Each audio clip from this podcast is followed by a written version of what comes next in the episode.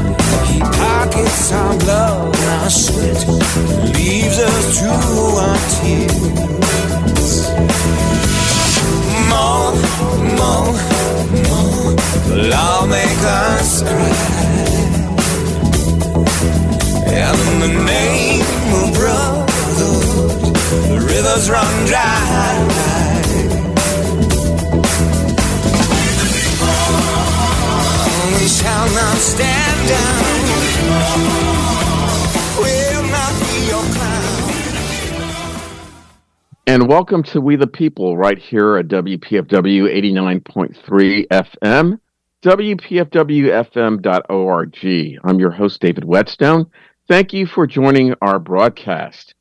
If you're a new listener or a longtime listener, you might be able to discern that we're in the midst of a winter fundraising drive where we seek a connection with you and financial support.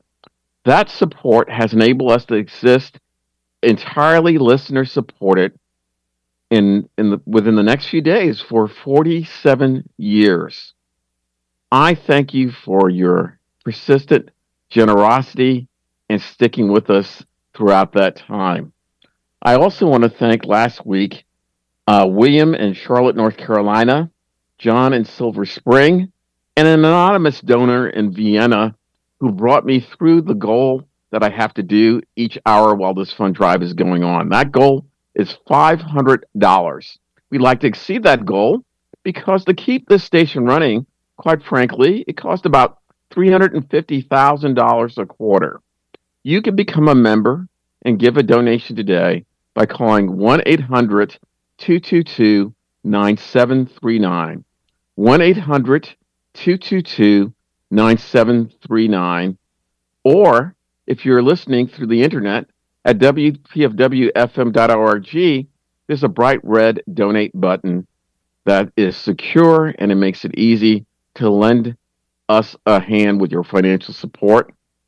And lastly, for those smartphone listeners, Cash App dollar sign WPFW. Whether it's this show or another show, be sure to designate the show eh, that you're contributing to. It goes to the overall support of the station. Thank you. Again, welcome. Again, this is We the People for this hour.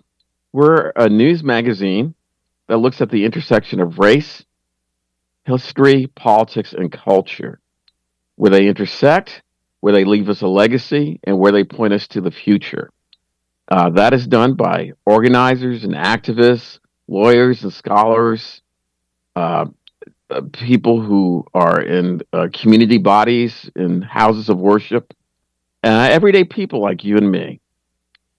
To cover an important topic, what every black parent needs to know about saving our sons, our guest is Marita Golden.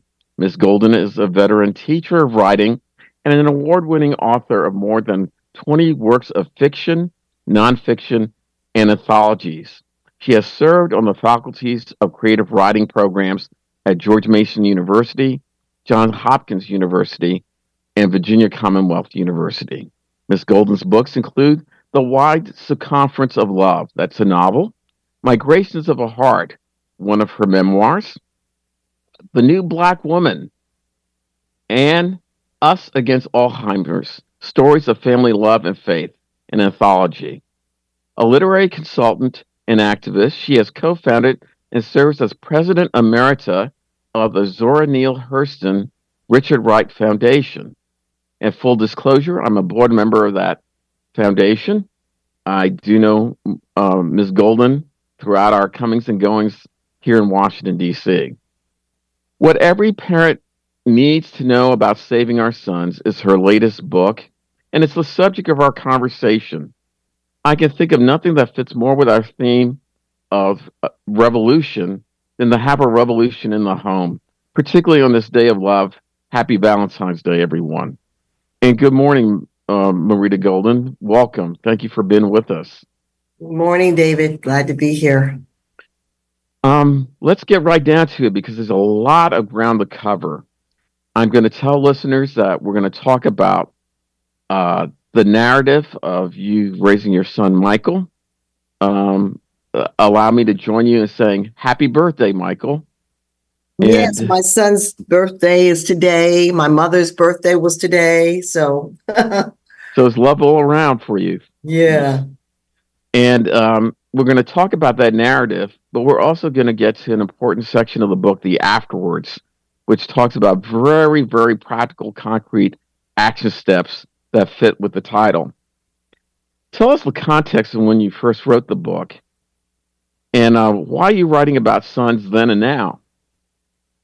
Well, the book was published in 1995, and the genesis of the book was well, the backdrop was, of course, that period that we sort of popularly know as the the drug wars period. So the eighties going into the nineties, going to the nineties, and I um, had written an article for Washingtonian magazine about um, J- Jay Bias and his family.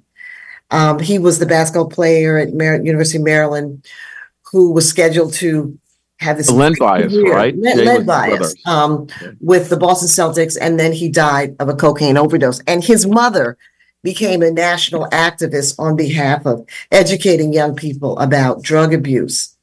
And so I wrote an article about um, the family, and then subsequently, his younger brother was killed. Um, my husband and I were middle class family living over near Howard University at that time. My son attended public schools. I was a college professor, and yet the violence touched our lives as well when my son experienced the deaths of several of his classmates. He was in junior high school at the time. And he asked me, why would God let that happen? And so, because I'm a writer, of course, if you ask me a question, I'm going to write a book. And so I wanted to know why, why God, why that happens too. And so I then set about talking to scholars, activists, young people, ordinary people, parents in our community as we were collectively grieving at that period what seemed to be a horrific um, pandemic of violence that there was no way we could end. And so this was a book that was a was kind of a public act of grieving. And I was trying to answer my son's question, but the book is very personal. Um, and so that came out in 1995. And I was very pleased with the response to the book. It was used in a lot of schools and universities and community groups. And um, my current publishers, Mango, recently developed a line of books called Books That Save Lives. And they felt that even though the book had been written almost 30 years ago, it retained relevance. And so it's a newly revised version that, unlike the initial version, has a whole almost 50 pages of resources because we are living in a different time, but we also sometimes feel like we're in the same space. And Mango is very generous. I should tell listeners that if you choose to donate in this hour for this show at a $75 pledge level, you can secure a copy of What Every Black Parent Needs to Know About Saving Our Sons by Marita Golden. Um, it, you know, it's great that you have the synergy of the different family and community members that are reflected in the book. I just want to say one more word about uh, Mango Publishing. Um, this book is part of an imprint series of books that save lives. And so there are there is a book for something. There is a book for everything, so to speak. in this case, uh, nothing could be more important again than strengthening a household, particularly with our young people and particularly with our black sons. There are many ways to embrace your book and subsequently its message or messages. I read your book in two ways, and I hope this gives guidance to those who secure it. One, uh, or firstly, um, your reactions, your learnings, and your actions as a parent and mother. And then, secondly, a narrative regarding your son, Michael, and what he's taught you. So, um, what are the things that you were trying to instill in your son? What do you believe that we should be instilling in our sons and and I should say also our daughters. Yeah, I think back when this book was written, we weren't really talking as much about the challenges the young girls and young black girls face. But that's a conversation that has developed over the past two decades, and we're really having that. So if I was to write a book today, I would write our sons and our daughters. Uh, one of the things I wanted to write about was I wanted to just write about a young black boy growing up because so often the discussion around black males is uh, is trauma violence and crime and um, the journey in the book is travels from 7th street uh, dc to nigeria where my son is visiting his nigerian relatives he is a young um, junior high school kid navigating questions of um, sex, um, masculinity. And you see in the book, my husband and I working with him, advising him, guiding him. Uh, he makes some mistakes along the way. Um, and it's a journey of learning how to parent. I think it's important to say that I uh, am not an expert, but I relied on experts. And I think parenting is both an act of deep conviction and faith and principle and surprises. a lot of surprises. Um, I wanted my son to respect himself. I wanted him to respect others. Um, I wanted him to have a strong sense of pride in his identity. And I wanted him to feel that he would contribute to um, to society in meaningful ways. And um, I think that he's 46 now and just had his second child last week, a boy. so I'm now grandmother. Congratulations. Yes. Um, and I think he's he's pretty much done that. He's done it in his own way.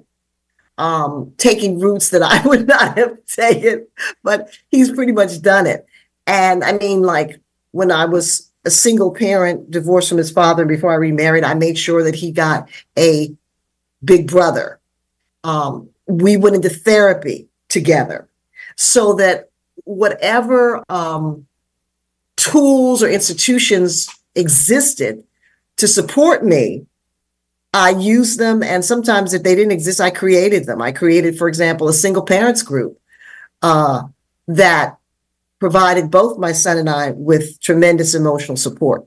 So some of this was coming into parenthood with a strong set of principles. This is what I want humanism, respect, love, and then making things up as I went along that would serve us. Making things up that would serve you and your son, but also responding to those things around you. Uh, as I mentioned earlier, um, and I'm so glad that you put pen to paper and purpose this book because uh, when we talk about the period of the 80s into the 90s with DC, um, there, if if I can remember, and you, you cite correctly, from uh, in a three-year period from 1987 to 1990, about 500 black males were killed by violence. Well, there were single years in DC where three to 400 100, yes, were, were killed. Um, so it was a horrific, horrific time to be raising. And and the, the the worst thing was there was this conversation, the endangered black men, black men as an endangered species, which further sort of dehumanize um, the discussion and just dehumanize black boys. And uh, yeah, uh, you know, since then there's been a an up and down, but unfortunately, homicide is leading cause of death for for males between 15 and 24. So, you know, the I'll, I'll ask the hypothetical or make the rhetorical remark that Mm-hmm. are our parents living by headlines and, and being goaded by the media? Obviously not, but they're really grappling with the realities that they and their sons face, and they face it together. Um, I will draw on your book and say that um, your husband Joe is a teacher, and at one point, eight out of twenty students that he taught was was killed some time Mhm. ago, Yeah. and then two of, and two of Michael's friends were lost to violence as well. Yes. So all that's understood, and they're unpleasant, tragic realities. But we also have a history of how to survive, thrive, and hopefully uh, have human flourishing. Um, one of your friends and colleagues is the sociologist Dr. Joyce Ladner, and you leaned on her for a lot of support in in in raising Michael. Um, if I've got it correctly, and you can calibrate this or correct me, um, being a veteran along with her sister Dorie of the civil rights movement and people in Mhm. SNCC and such, hmm she has a high regard for what she participated in and the actions that were taken. But she asks some interesting questions. Um, was a true sense of equality gained, particularly uh, in getting integration, or was something lost, particularly with the concern of raising our children? And um, I'm curious as how you understood her answer. Well, I don't know that she answered. She answered with a question. Yes, indeed. He answered with a question. And the irony is that both of us are women um, with a deep and profound and abiding commitment to and love of our communities. And yet we both sent our sons to private schools um, because we felt just for practical reasons we had to do that. Um, and I think the larger question she's asking is, you know, and I, is is did we send s- some sort of false message to our children by pressing for integration. And I think that's very complicated because I think that integration or slash assimilation is a natural force in this society. Um, marginalized groups do not want to stay marginalized. So the desire to integrate um, was natural, was normal.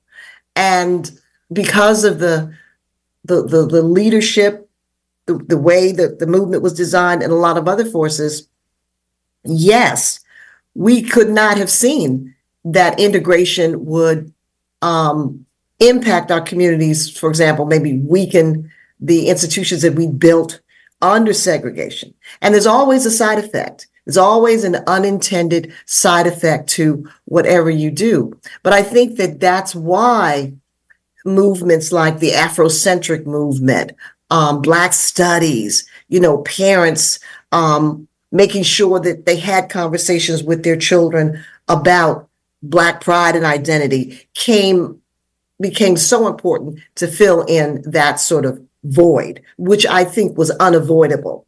Um, and we've been, as communities, you know, we've been weakened so we've been weakened by design by racism and systemic racism. I mean, you know, it's it's interesting. I was listening to a basketball player on TV yesterday talking about how he set up a fund to support generational wealth in the city where his basketball team works. And he said like, well, we've set aside a million dollars and we're going to help um, low income people buy houses. And I said to myself, a million dollars. And we think that's generational wealth. You know, and when you really understand the story of what happened to the Black community historically, um, how the economics was just uh, systematically destroyed and our entrepreneurs killed and lynched, um, a million dollars, that's a trickle. But I applaud him what he's doing. So it's it's very complex. And um, I think all I can say is that yes, we there was loss and there was gain. That's all I can say. And black parents every day wake up, most of us trying to make up for whatever was lost. And to find a place to do so and to find others to join us to do so. And to create the places to do so. So we must invest in institutions in a larger, deeper sense of that word.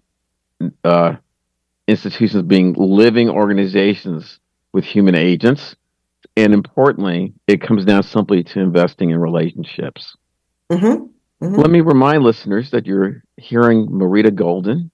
She's a veteran veteran teacher of writing and, and an award-winning author. We're turning our attention to, to her book, What Every Black Parent Needs to Know About Saving Our Sons. And that's indeed revolutionary. It fits in with our theme of revolutionary radio for revolutionary times. But as Ms. Golden was reflecting, we have to ask at any given time so, what do we have to give our children now? And I like for you, the listener, to make a gift or donation to WPFW. That would leave an institution of voice over the airwaves that both you and young people can hear. Won't you become a member today by calling 1 800 222 9739. 1 800 222 9739. Become a sustaining member. And at the level of $75, we have a thank you gift that often will help you in raising your son and your daughters. That's Marita Golden's book, What Every Black Parent Needs to Know About Saving Our Sons. Just ask the call center about it. There are a few copies uh, given to us by Mango Publishing, Miss Golden's Press, and you can have that for a $75 pledge. If a number of people call, whether it's 5, 10, or 20 people call, we can exceed the $500 goal that we have in supporting this station. We're entirely dependent upon you, the listener, and in many regards, every quarter we must come to you for financial support. Become a member today. Again, that number is 1 800 222 9739. 1 800 222 9739. Or donate through WPFWFM.org. Click that bright red donate button. Or use Cash App, dollar sign WPFW. Marita Golden, thank you again for being with us. Um, I ended that segment with the important question you ask again and again what do we have to give our children now? Sometimes, some of us, particularly as black parents or brown parents, we don't think we have much, but our spirit's not broken. We look around, mm-hmm. and often black folk have made a way and used, I think this comes from your last remarks, what's not official, what's not blessed by the status quo what's not sanctioned by the mainstream. We find ways to live, strive, and flourish by any means necessary. For instance, regarding education, that was an important uh, reflection that you had in your book. Yeah, I mean, and I think you can look at, the, for example, the um, the popularity, the enduring popularity of HBCUs. I mean, they are totally recognized as a bedrock part of our community, a source of intellectual, creative, and moral, and even economic strength. And over the um, past decade, they have just become so significantly important and cherished. I would say cherished in our community. And I think when you ask the question, what do we have to give our children? I think that we have strengths as a community that we often overlook. For example, you know, there's often the charge made against, you know, successful middle class or upper middle class black families that they get successful and they leave the hood and move to the suburbs. But I do not know within my circle a single successful quote black family that is not also a social service agency for the less fortunate members of that family.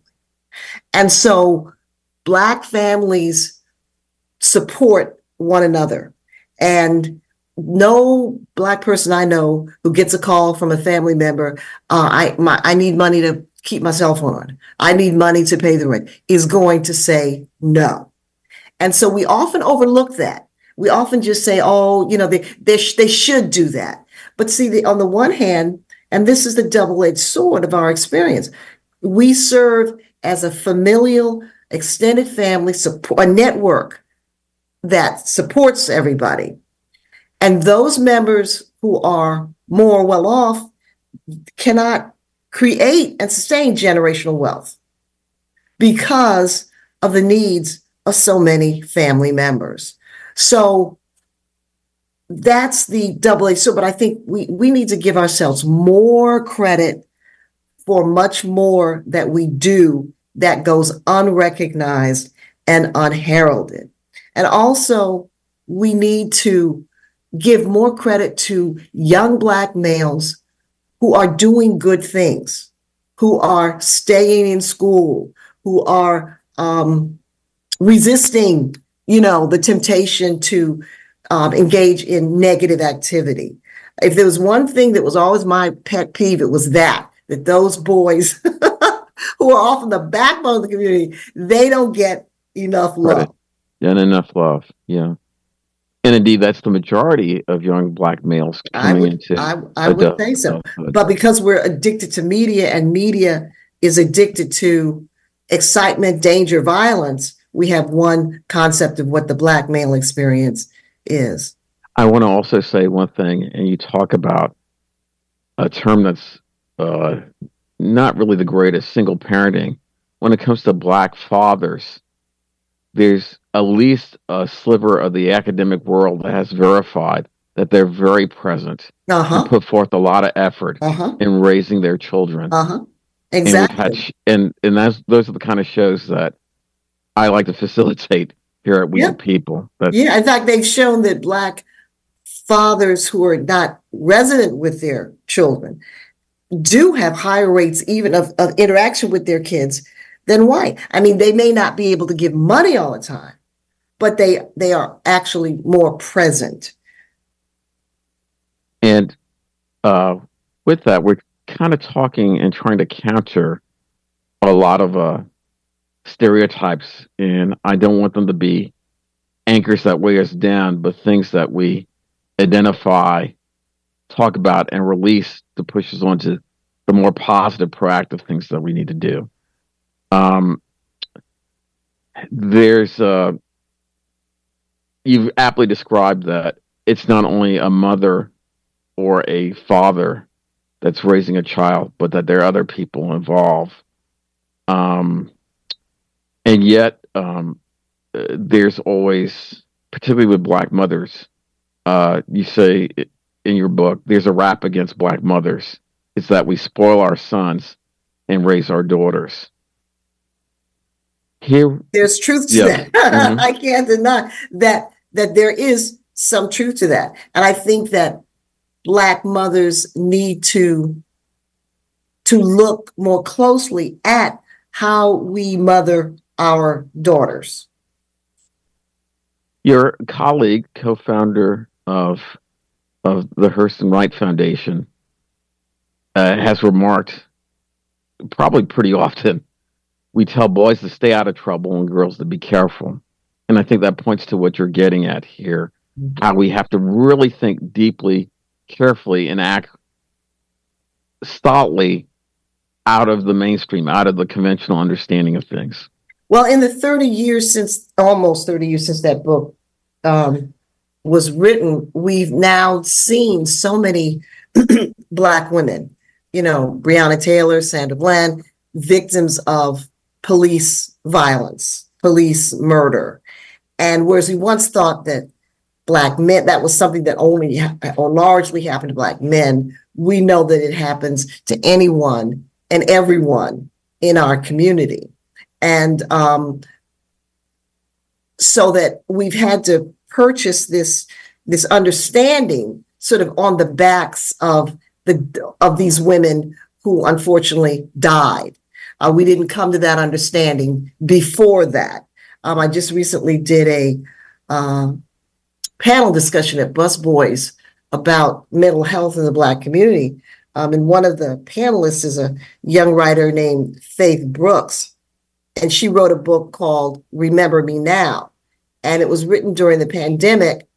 And she was thinking about how all these women were made iconic um, because of their deaths. And she wrote, I want you to remember me now. I want you to remember me and acknowledge me before I die. And I think that's that's something that we all want. And it's something that we all need. And in our community, we can do a much better job of acknowledging and remembering before people have died, particularly died violently. And I was thinking of Fannie Lou Hamer, just, you know, a person of uh, everyday living, but yet mm-hmm. a powerful figure. So if we just gently but deeply ask ourselves, what do we observe about young b- black girls becoming young women who really step forth and serve not only their families but their communities. And someone like Fannie Lou Hamer did it um, against incredible odds. Odds, yes. You know, of poverty and racism. Um, and physical torture at the hands exactly, of exactly, law enforcement. Exactly. And I'm so glad that, you know, I was coming of age like in, in the, in the 70s when her name was kind of a footnote. And now she's really recognized as the the figure you know that she de- deserves to be. And i think young people today looking at young people today my son did not have to deal with the pressures of social media and the insidious ways that social media depresses and isolates young people but at the same time social media becomes a place where Black people are particularly powered, the empowered. The Black Lives uh, Matter movement was essentially a social media movement. And so we have to, 30 years after the, the uh, original version of this book came out, we have to talk to young people, Black people, about social media, how it can be used, what it's doing for them, what it's doing to them. Um, and many of us need to check our relationship with social media before we have those conversations with our children. But you're generous, particularly in your book, because you recognize the engines, the self direction, the agency uh, young black boys and young black males have. Uh, probably this is a, a good time to talk about an example of somebody who you were teaching in a writing class, mm-hmm. uh, a young man named Mark. Mm-hmm. Can you tell us a little about him and why I think he's an example of somebody who doesn't get sucked into a bad environment, doesn't get sucked into social media. He has his own trajectory, his own priorities. Well, he grew up, he's now about, my son's 46 he's probably in his early 40s now, but he um he grew up in Philadelphia, working class family, single mother, um, and grew up in a neighborhood that was challenged by a lot of crime. And so he found solace in reading. He found solace in books. And he drew, he read, and he wrote.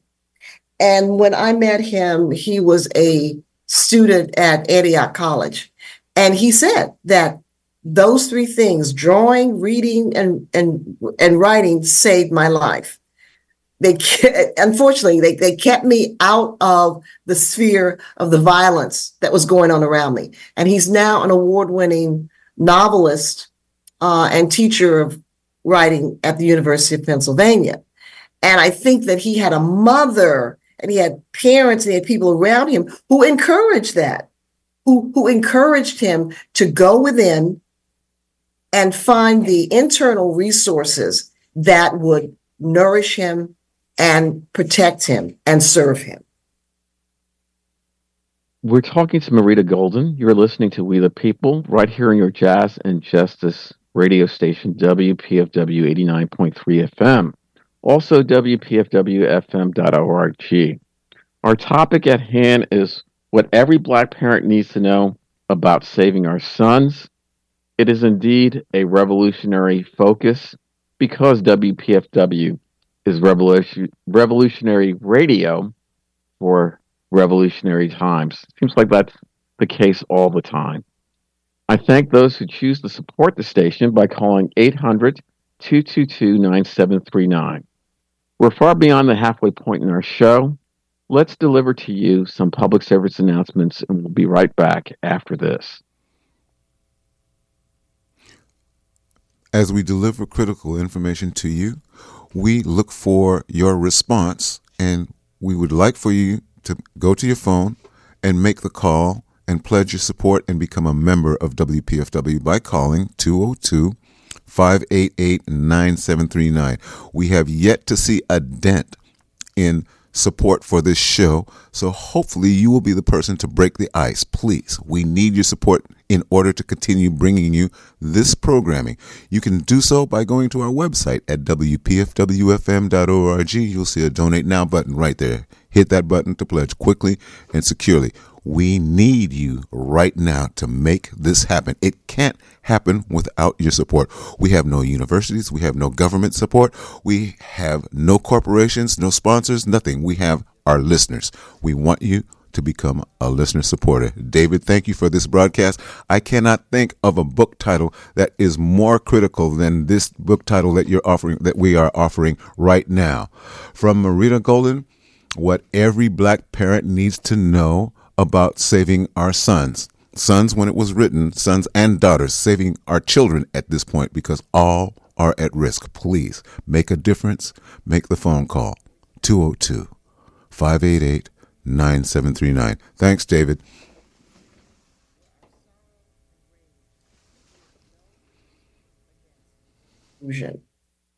We possess no private racial space in which to mourn or regroup dissected, discussed, but still denied full equality or justice, we see our triumphs and setbacks become the province where others ultimately reign, armed with counterfeit knowledge we fail to combat.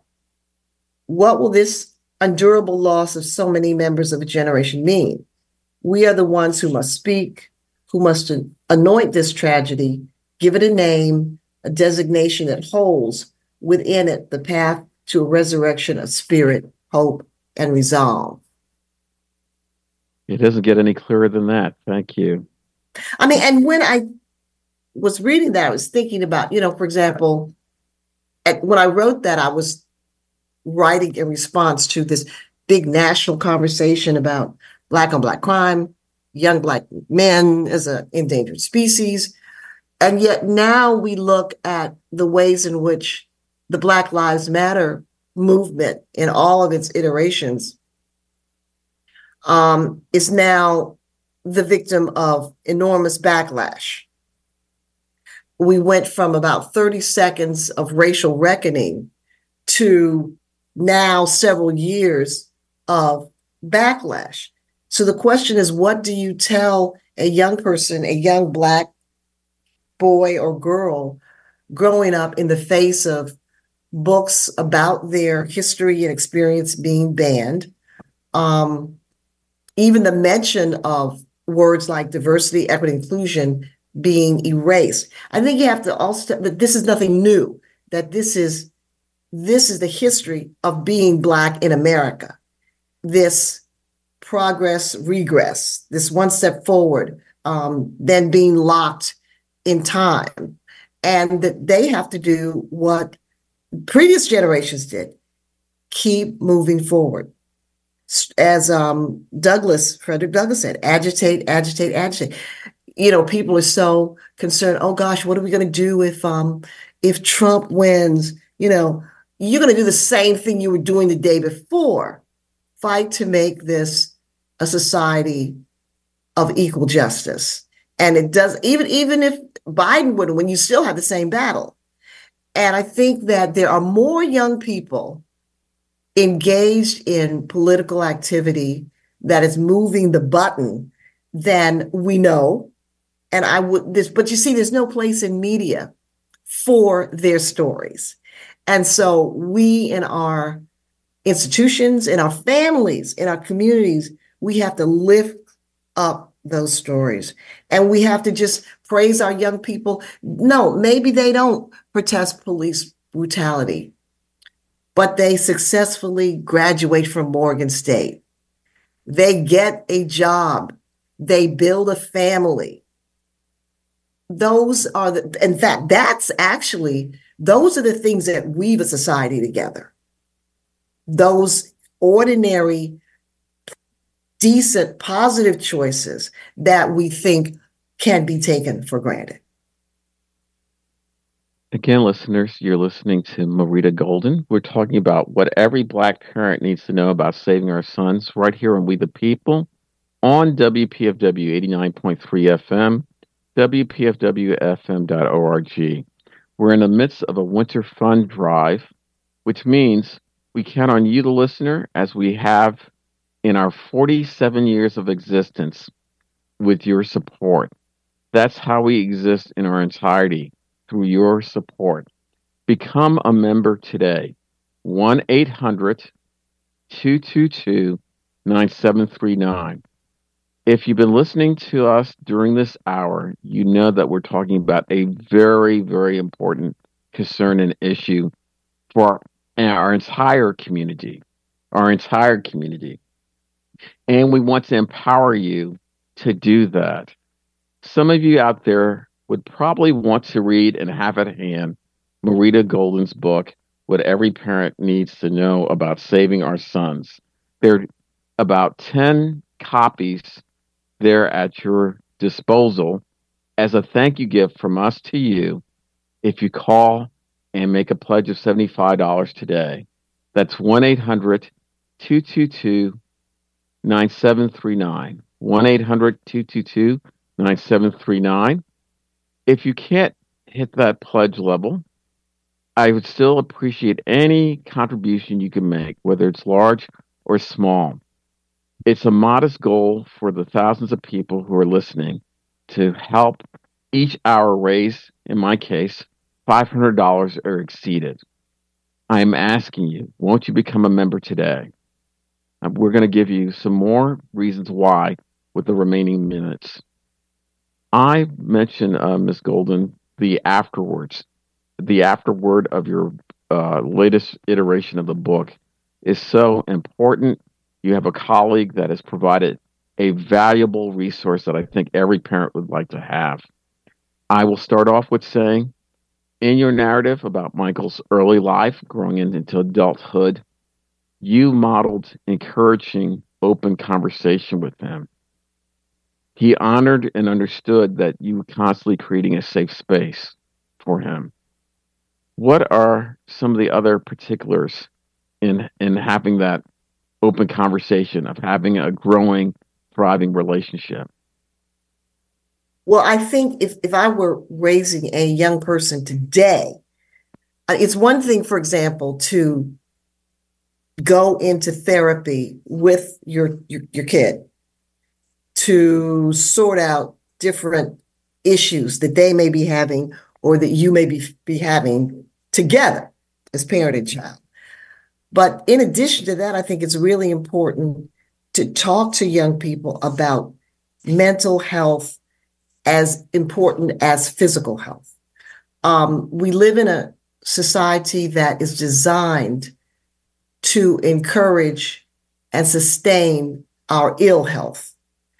Um, it's designed to do that by in the way that the foods that are foisted on us, by the fact that we don't have a universal healthcare system, by the fact that guns are so easily obtained.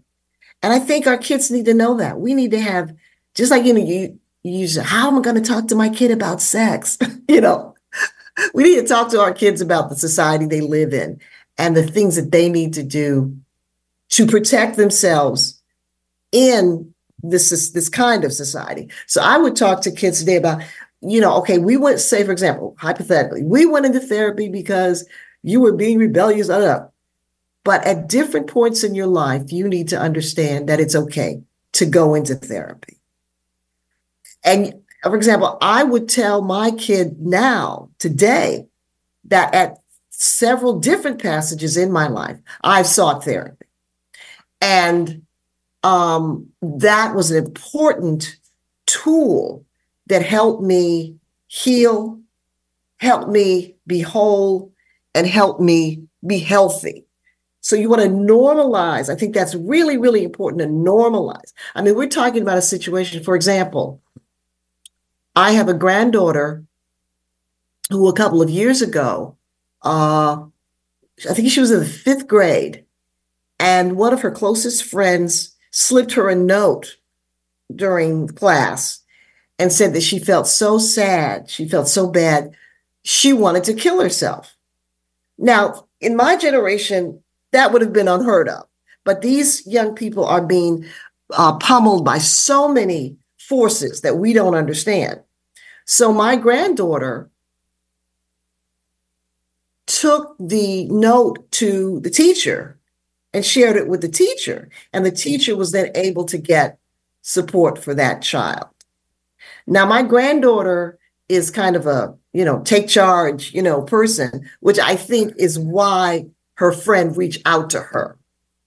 So that my granddaughter needs to know that the thing that she did was a good thing but also that there may be other t- there be times when she may feel like that. And that she can say to her mother or grandparent i want to talk to somebody. This is really really really and we're at a time now where there's so much info more people now want therapy than there are therapists for them. But that's one of the th- most important things i would talk about. And for, for black kids who have the stress of racism baked into their lives. That's really, really crucial. And I would talk, one thing parents don't do, and I understand why we don't do it, is if we're having a problem, you know, we kind of want to shield the our children from that problem. We want to go off and solve the problem and then come back, hey, you know, everything's solved. But I think now, knowing what I know, that I think it's good to be honest about problem solving and say to our, our, our children, you know, I've had such and such a problem in the past.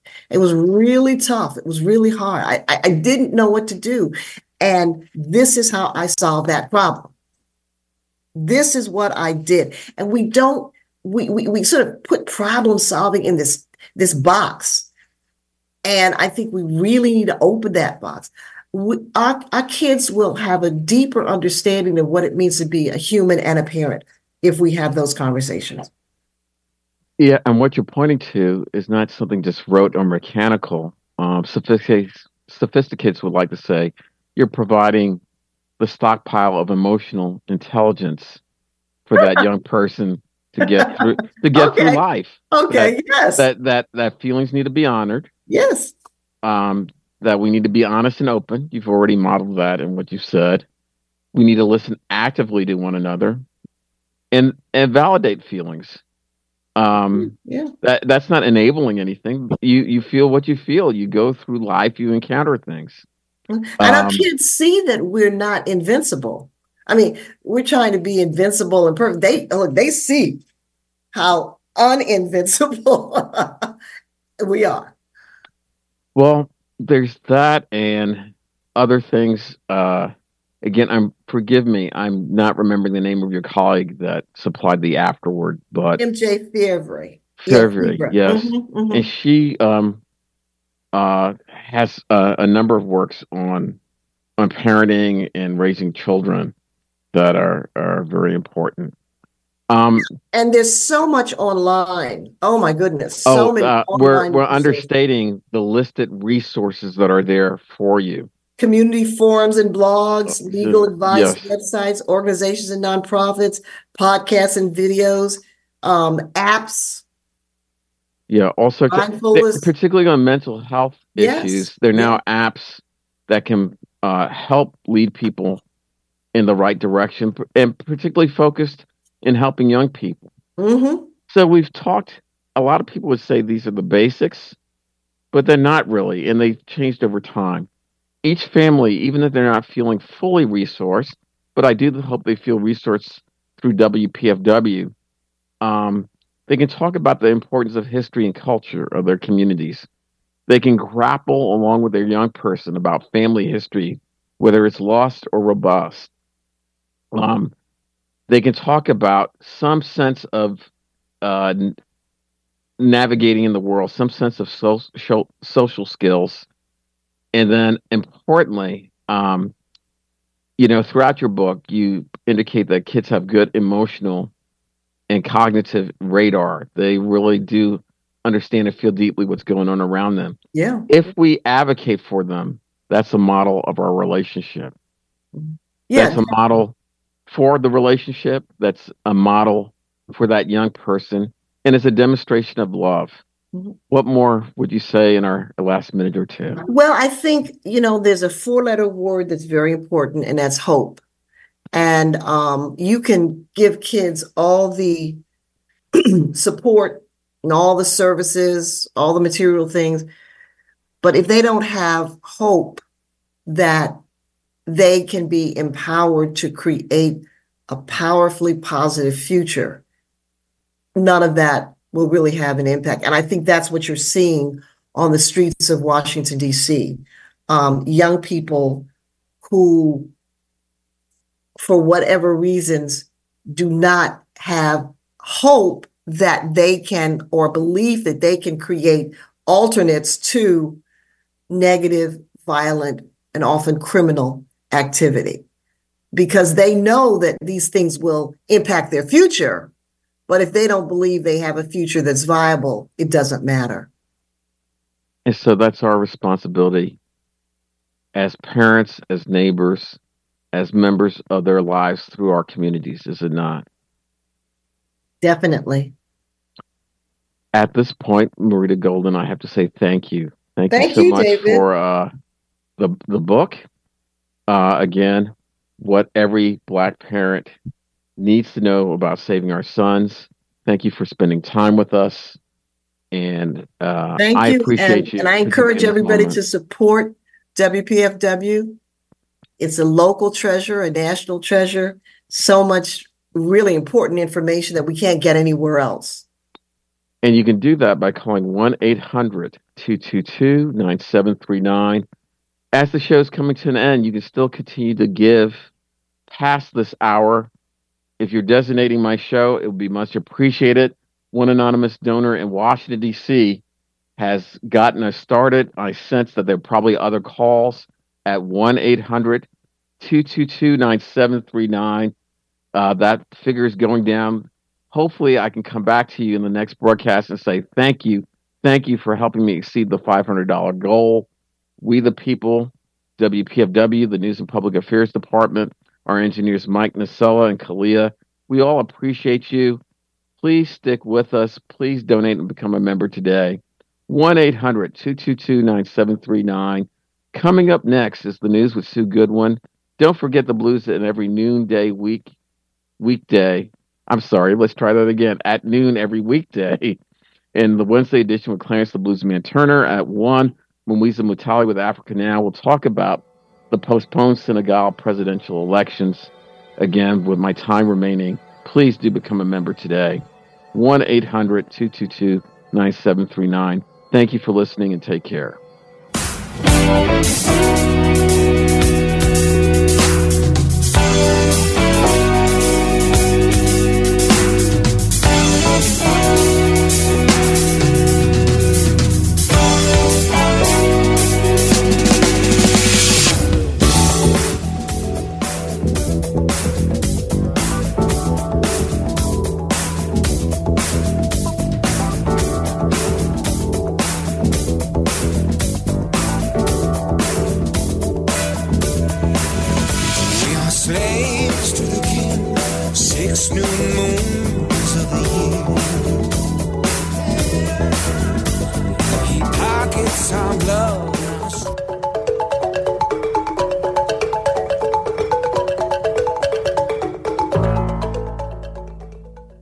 From WPFW News in Washington and WBAI in New York, I'm Sue Goodwin.